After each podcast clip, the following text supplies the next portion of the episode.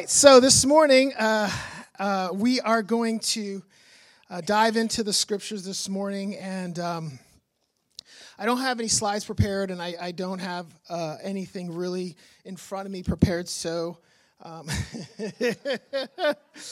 yeah, so it's gonna be it's gonna be good. It's gonna be good. Um, I got all kinds of sticky notes, as you guys know. It's my, my sticky note Bible. Uh, so I want to uh, before we, we, before we dive in this morning and, and talk about fatherhood, which is what we're going to do this morning. Uh, really, I, I want to pray uh, as we do this because, uh, as you guys know, um, what we do this morning, and, and, and Wendy shared uh, about it, and uh, she kind of mentioned it at the at the beginning is that when we come in together as a corporate body, as, as, a, as a people uh, uh, that worship and that know Christ and that follow Christ and that, uh, who, have, who have decided to, to, to live for Christ, when we come together and, and we worship God, and it comes in many different forms, right? It comes in so many different forms. Uh, the, our form of, of worship is through singing and singing songs and spiritual songs, as Paul said, and hymns and our, form of worship takes uh, the form of, you know, uh, ministering to, to one another, to prayer, uh, to counseling, to advice, uh, to advising others, to, to, to being there for others, to care for others, to comfort others. And so, also, it is that our worship takes the form and expresses in such a way uh, when we uh, get into and read and study and apply our minds and our hearts and our spirits to the Word of God and the, to the teaching of the Word of God and what God is saying uh, about Himself. The only way we know what God says about Himself is through His Word. Everything that we know about God, He has chosen to reveal to Himself, uh, to reveal to us about Himself in His Word. And so, everything that we hear about God and hear from God, we're always going to bring back to His Word to test it to know if it is actually from God. And so, God has a lot to say about fathers. God has a lot to say about fatherhood. God has a lot to say about the manner in which we are to conduct ourselves, men, as fathers. And so I just want to share a couple things with you this morning with regards to that. So let's pray. Father, we thank you so much, God, for your word. Father, we thank you so much, God, that it is by your word that we gain full insight and full revelation as to who you are and who you claim to be. God, that it is in your word, that it is your self disclosure. It is you essentially, God, going on the stand and bearing witness to yourself about who you are.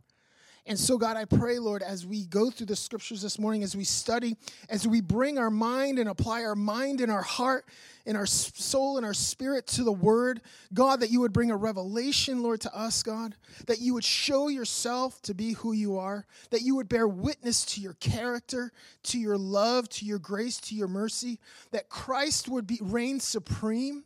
God, that Christ would be magnified in our worship, God, as we read your word and that we would know you and understand you and come to a greater understanding and knowledge of who you are. That you would lead us into all wisdom. And God, that we would grow in the grace and the wisdom of your Son, Christ, as we apply ourselves to the word that he has given us. We thank you, God, for that. In Jesus' name, amen. All right, so quickly, uh, just a, a, short title this morning for, for what I'm going to share. This is really God's prescription for fatherhood. God's prescription for fatherhood. And I'm going to be in a couple scriptures. I'm going to be in 1 Peter chapter 1. Uh, if you guys are taking notes, 1 Peter chapter 1, so you can turn there first. Uh, then we're going to be in Titus chapter 3. And then we're going to be in Philippians chapter 2.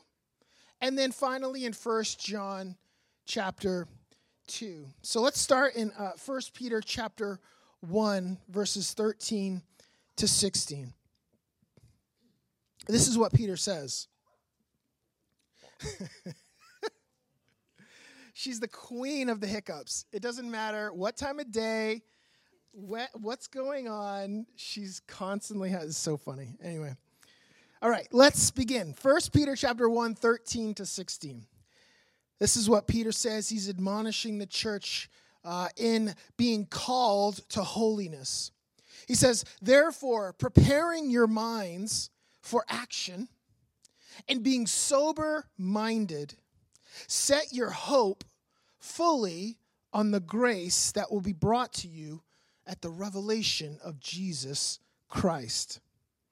As obedient children, do not be conformed to the passions of your former ignorance, but as he who called you is holy, you also be holy in all your conduct.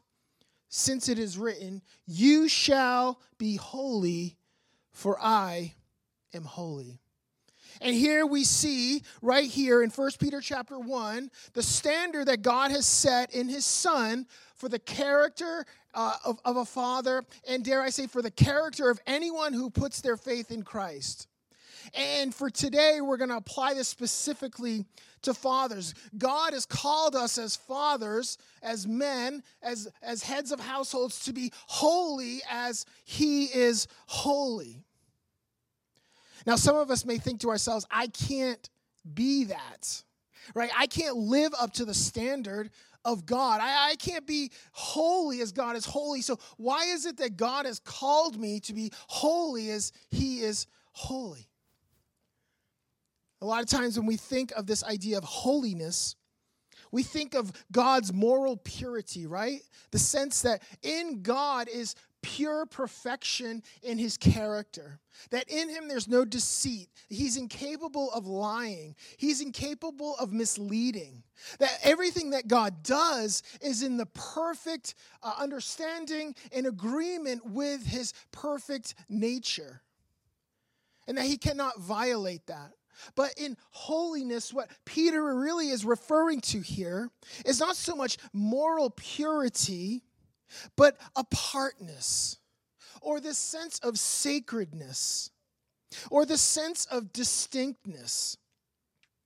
See, holiness is conceived as our sights are set singularly on the object of grace, which is Christ. And so you may say to yourself, I cannot be holy. I cannot live up to the standard that God has set.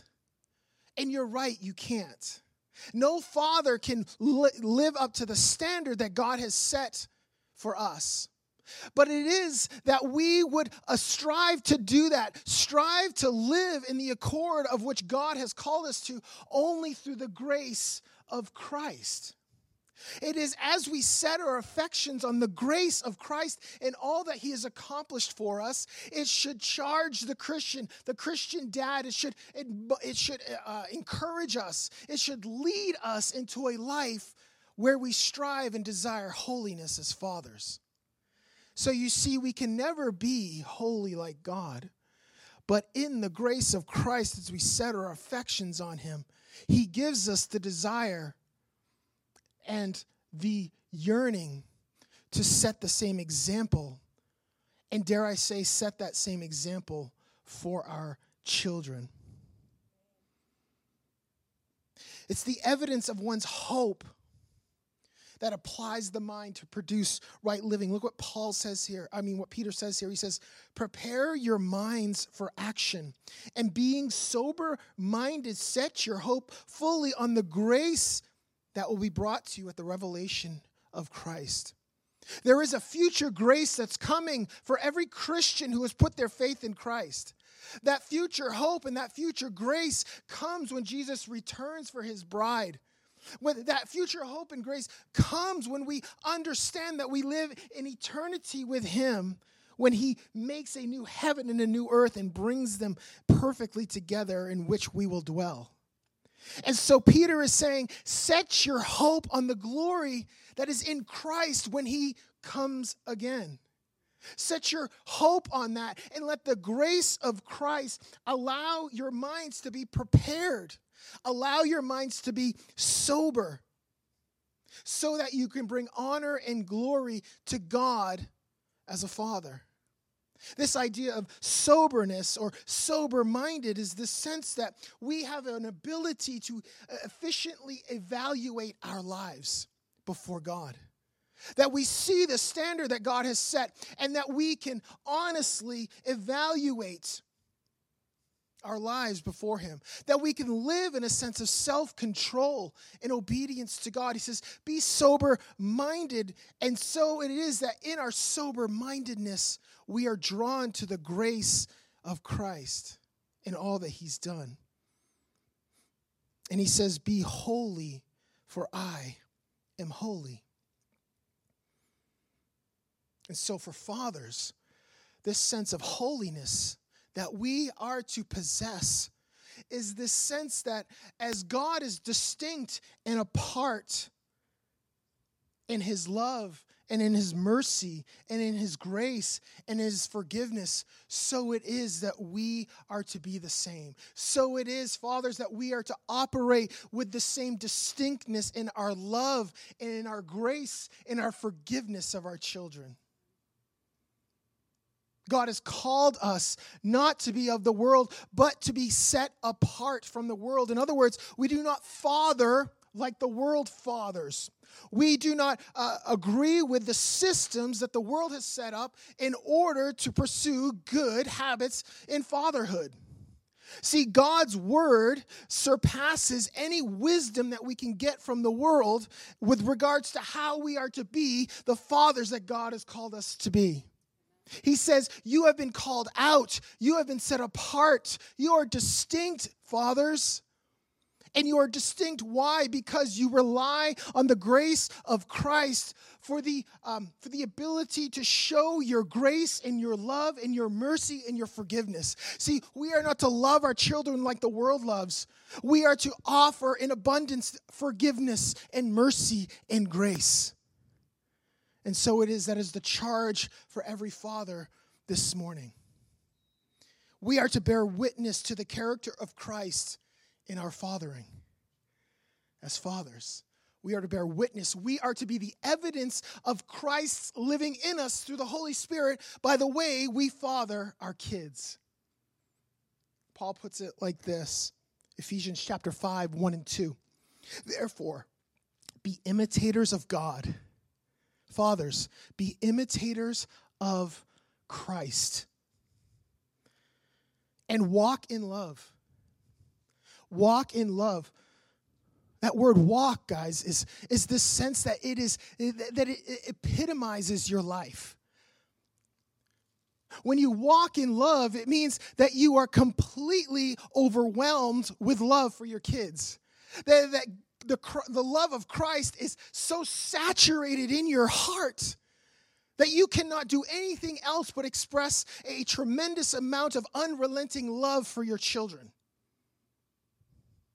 He says, Walk in love as Christ loved us and gave himself for us. Here we see the grace of Christ and how it is that we are to father and love our kids. How is it that Christ has shown the supreme understanding of love? How is it that he has shown how much he loves us? Well, how is it that we can see in Scripture the way Christ has most uh, ex- expressed his love for us, his extravagant and steadfast love for us? How is it that he has shown that? Paul says, by giving himself for us. And in the same way, fathers, we are to give ourselves for our kids. Whether they're children, whether they are teenagers, whether they are adults. The responsibilities that come along with fathering and fatherhood never cease in the life of those that God has called to be a father and those who live in Christ and seek to reflect the character and the nature of Christ in their fatherhood. That is what Paul says that we are to be imitators. We are to be imitators of Christ in everything we do. So, how is it that we reflect the character of Christ? Well, the scriptures have a lot to say about that. In Titus, chapter 3, verses 3 to 5, it says this. But when the goodness and the loving kindness of God our Savior appeared, he saved us, not because of works done by us in righteousness, but according to his own mercy by the washing of regeneration and renewal of the Spirit. this idea of, of goodness. This is an example for us as fathers uh, to latch onto. This is an example uh, that we should be able to understand in that we have been given this goodness and loving kindness from God. And so it is as we are given this goodness and kindness from the love of God and through Christ, it is the same way that we reflect that to our own children. And this idea of, of goodness that, that, that Paul speaks of here is this sense of staggering generosity. Staggering generosity with mercy. Staggering generosity with forgiveness. Staggering generosity with the grace that has been given to us. And so it is that we do the same with our kids if we are going to be fathers reflecting the character of Christ, we will operate in a staggering generosity towards them. This idea also sort of brings to mind this sense of providing all that he has determined in the fullest measure. So, in other words, Christ has not held back anything as he goes to the cross for me and you. He has not held back anything. He is not deficient in his grace or his mercy. He's not loving us half heartedly. And so we are to do the same with our kids, with our children as fathers. We are to not love half heartedly. We are not to express forgiveness half heartedly but we are to express with full measure all that he, God has given us through and into our children. It is His grace and mercy that we are to express in the fullest of measure, not withholding from them. So, as we parent and as we grow and as we raise, it is as we are focused on uh, the life and the death and the sacrifice of Christ on our behalf, it is that that encourages us, that spurs us on, and that calls us into this idea of goodness and, and, and providing uh, all things in full measure for our kids. He says that the goodness and loving kindness of God is most richly and vividly expressed in Christ coming and, and saving us. And this idea of loving kindness is this sense of commitment, fathers. Commitment and steadfast, loyal, covenantal, uncompromising love. It is the sense that we are to be perfected in our devotion to our children. As Christ has perfected his devotion through the cross, so we are to perfect our devotion to our kids and all that we are raising. And that is, in one way, in some way, how we reflect the character of Christ.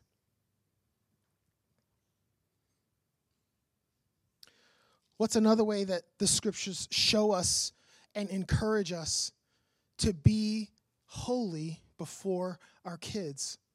If you look at Philippians chapter 2, verses 8 and 9, it also shows us how it is that Christ came and the manner in which Christ came, and how it is that we are to draw on his example as fathers.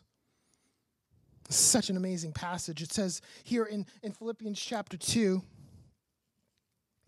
it says, and being found, and this is uh, describing the condescension of Christ to the earth as the Messiah it says here, and being found in human form, he humbled himself by becoming obedient even to the point of death, even death on a cross. So, what is the example of humility? How is it that we are to understand how to walk in humility with our children?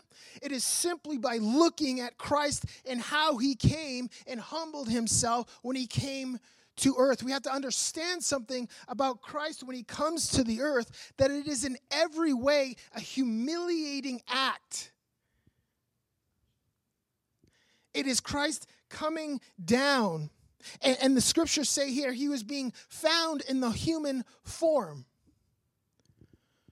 Now, in the Greek, this idea of form is sort of an outer appearance. And what Paul is saying here is when Christ came, everyone saw him as a man, not as God. And they rejected him as the Messiah. When he came, he came in the form of a man. Although he was truly man and truly God, if he wasn't, he could not go to the cross and, and sacrifice completely for us and redeem us and buy us back and reconcile us to God and bring us into a loving relationship with the Father. If he is not fully God and fully man, truly God, truly man, he cannot do that. But Paul says that when he came, he came in the form of a man. In other words, when people looked upon him, all they saw was a man. They didn't see God, they saw a man. And so they treated him like a man. And we have to understand something that Christ, when he comes as a man, it is the most humiliating act that he can participate in, yet he does it willingly in order to live in complete obedience to the Father. He comes as a man, as God. And it says he empties everything out of himself. He empties his glory, he empties his uh, his all of his heavenly uh, you know you know, provisions, all of his rights, all of his responsibilities. He empties it all to come as a Messiah to die. And it says he comes in the form of a man, and everyone saw him that way. And he humbled himself. He was so humble, and he expressed uh, the most superlative humility in dying. I mean, think about this for a moment. God dies for you. He comes humbled, low. He doesn't come looking for the uh, the um, acc- acclamations of men. He doesn't he doesn't come looking for the uh, you know for the acceptance of men. He doesn't come in a way that is profound. He comes humbly, and when he comes, he has to borrow everything, even though everything is his. We know that the scriptures say that the world was created through Christ so that everything in the world comes through him, that he is the source and the fountain of everything that we enjoy. Everything was created through him in the sense he is the source of all things, and everything was created for him, from him, through him, for him. All of it. And yet, this same man, the same God, comes humbled, owning nothing, having nothing, possessing nothing, yet all is His. Talk about humility. When He comes, He has to borrow a manger. He even has to borrow food for His miracles. The bread's not even His, the fish isn't even His. He has to borrow it from a boy. He has to borrow a donkey to ride into Jerusalem for everyone to hail him as king. He has to borrow a place to rest his head every night. And he ultimately has to borrow a grave to be buried in. He had nothing. He had nothing because he chose to have nothing even though everything belongs to Him. It is the ultimate act of humility.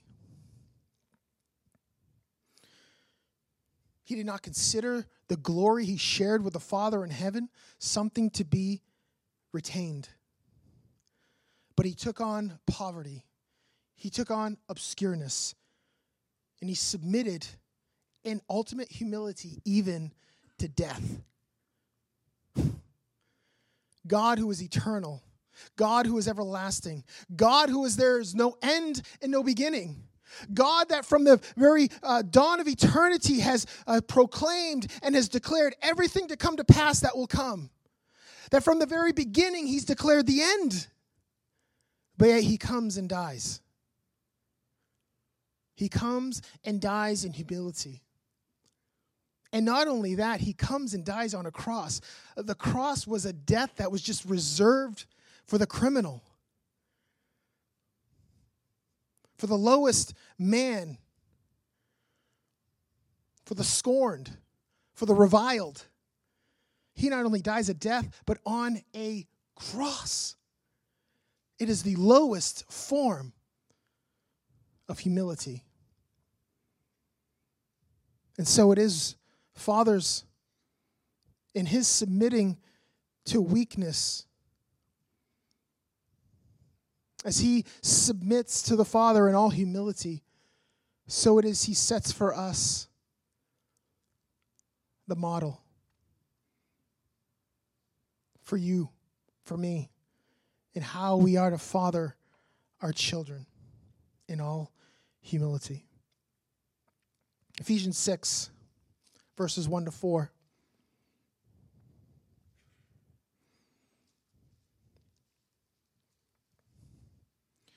So, fathers, we are to act in accord with the holiness of God and the character of God, and how it is that we show loving kindness to, our children, how it is that we uh, how it is that we express this tremendous grace to our children, this unending and unrelenting grace and mercy and forgiveness to them.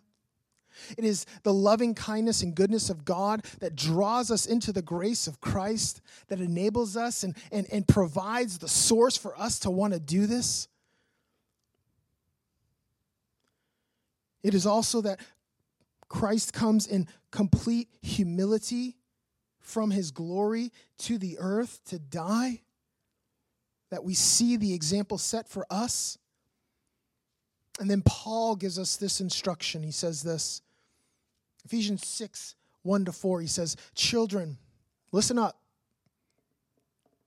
Obey your parents. Where are you out there, all you children? Listen up. Obey your parents in the Lord. So, as we understand the instructions of God, as we read the Word of God, as we understand the truth of Christ that's been given to us through His revealed Word, it should cause our children that if we are bringing them up, and I'll share this in a second, in the instruction and in, in the discipline of Christ and through His Word, it should be the desire of our kids to obey us. And that is very, to be honest with you, countercultural right now. I've had this conversation with many parents in this church that at every turn, in every way, this culture is in some way teaching our kids to undermine the parental authority. And when I talk about how we as fathers are not to draw our examples from the ways of the world, but through the truth and the knowledge of Christ, this is in a way very applicable to where we are right now. That the Word of God and the Word of Christ says there is an authority over you, and it is your parents, and it was put there through the providence of God. And so don't relinquish to the cultural narrative that says you do not have anyone in authority over you, but you must submit as Christ has submitted to the Father in all humility. Children, submit to the authority of your parents. Children so often are taught and have been shown an example after example, whether it's through media or literature or through the school system, the educational system, that the authority of their parents is continually being depreciated and devalued. And that is why we must cling to the truths of Christ. Because it is in the truth of Christ, it is in the obedience to Christ that we understand proper authority and that we have been given proper authority over us to discipline and to teach and to show and to follow. And so, as we are in obedience to Christ, children, you are in obedience to your parents. There is that is so antithetical to the culture that we live in today. And then he goes on to say, Honor your father and mother. This is the first commandment with a promise going back to Exodus chapter 20.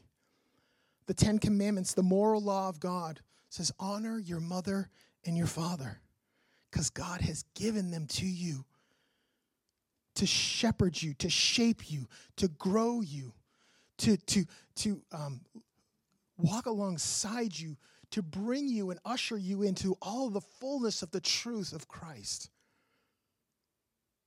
And then he says, This is the first commandment with a promise that it may go well with you and you may live long in the land.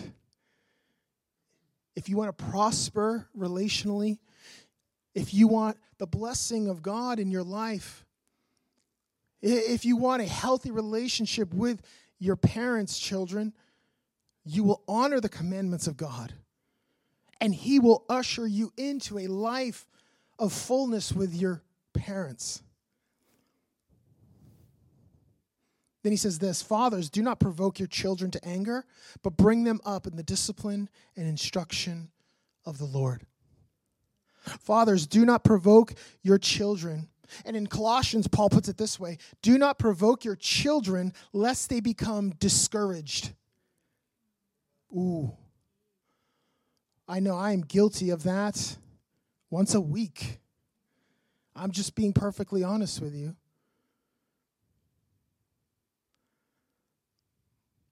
So oftentimes we want to serve our own desires as fathers and exert our authority, and we do it unnecessarily sometimes. And Paul says, Be careful, fathers. Be careful. Do not provoke your children.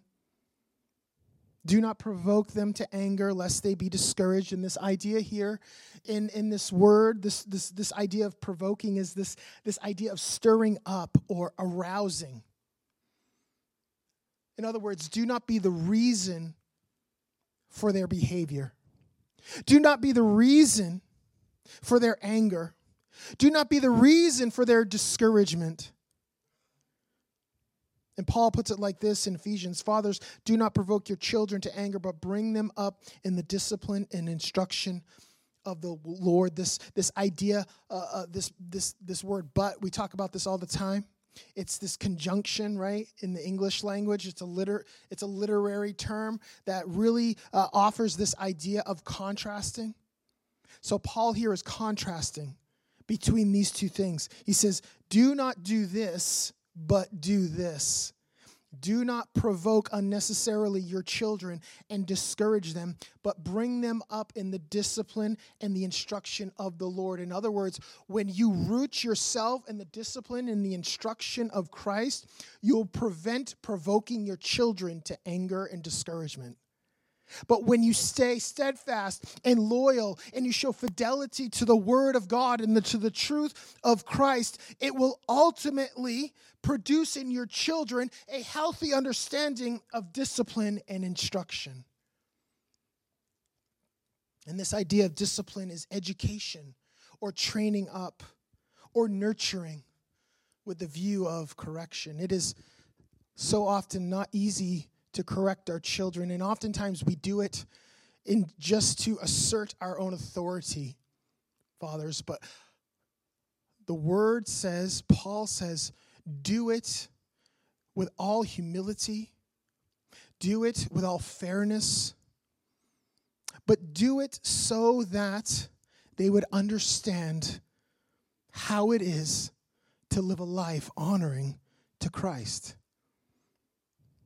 And this word instruction is simply warning or admonishing. We are to warn them. We are to warn them of the dangers if they are not to follow Christ, if they are not to follow the truth. We're to warn them if they are not to honor us. And so we do it with gentleness and fairness and lovingness, as Paul has shown us. And finally, 1 John 2:15.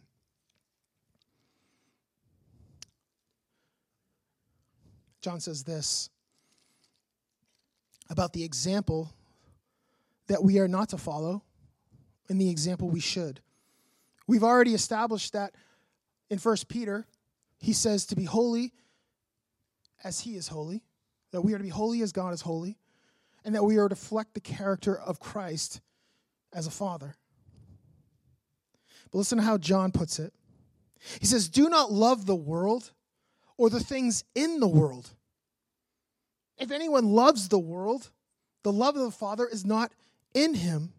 For all that is in the world, the desires of the flesh and the desires of the eyes and the pride of life is not from the Father, but is from the world. And the world is passing away along with its desires, but whoever does the will of God abides forever. So, fathers, when we are looking for an example for our fatherhood, we are not to look to the world. We are not to look to the world system. We are not to take the advice and the counsel of the world because God's truth is comprehensive, it is sufficient, it is complete in all its instruction for us.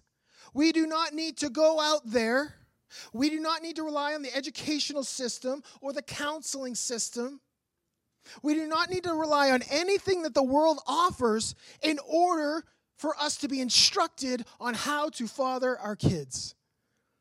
It is all contained exclusively through the word of Christ. He said, What's out there is just simply the desires of the flesh. And what he means by that is, is man, if you if you are going to be a father, you know, in, in, the way of the world, if you are going to reflect the world in your fatherhood, then oftentimes you're just going to feed your own desire.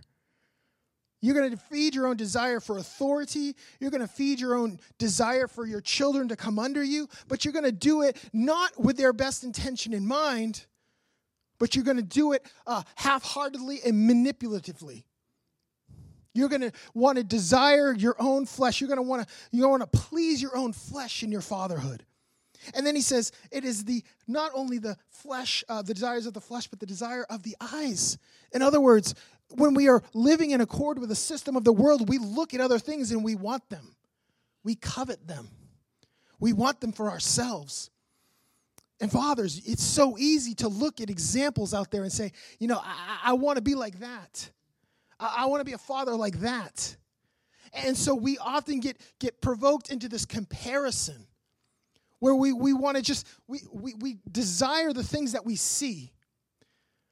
And, and, and Christ is saying, don't desire the things and don't look at the things of the world and desire them and covet them, but look to me to instruct you as a father.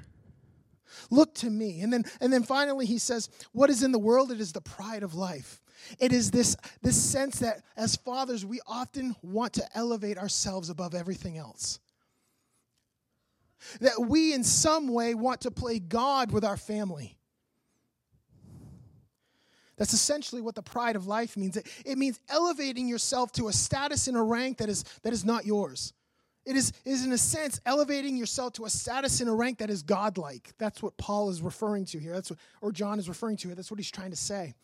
And he says, if you're going to follow the ways of the world in your fatherhood, you're just going to constantly want to elevate yourself to a rank that is not yours. And you're going to constantly bring your kids under this submission that is unhealthy.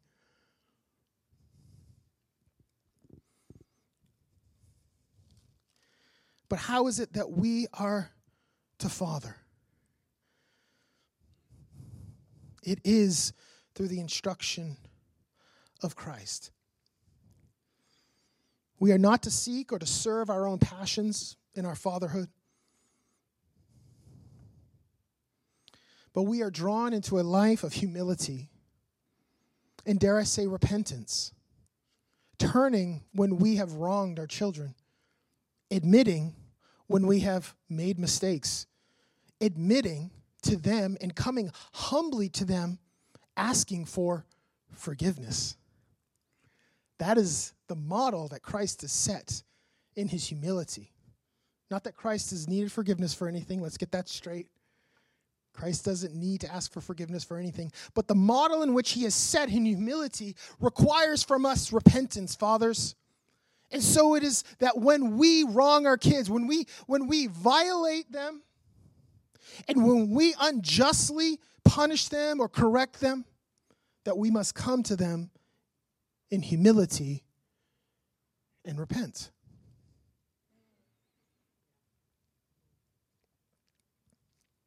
So we are not to serve our own passions, but we are to deal and demonstrate the richness of Christ in his loving kindness with patience and generosity.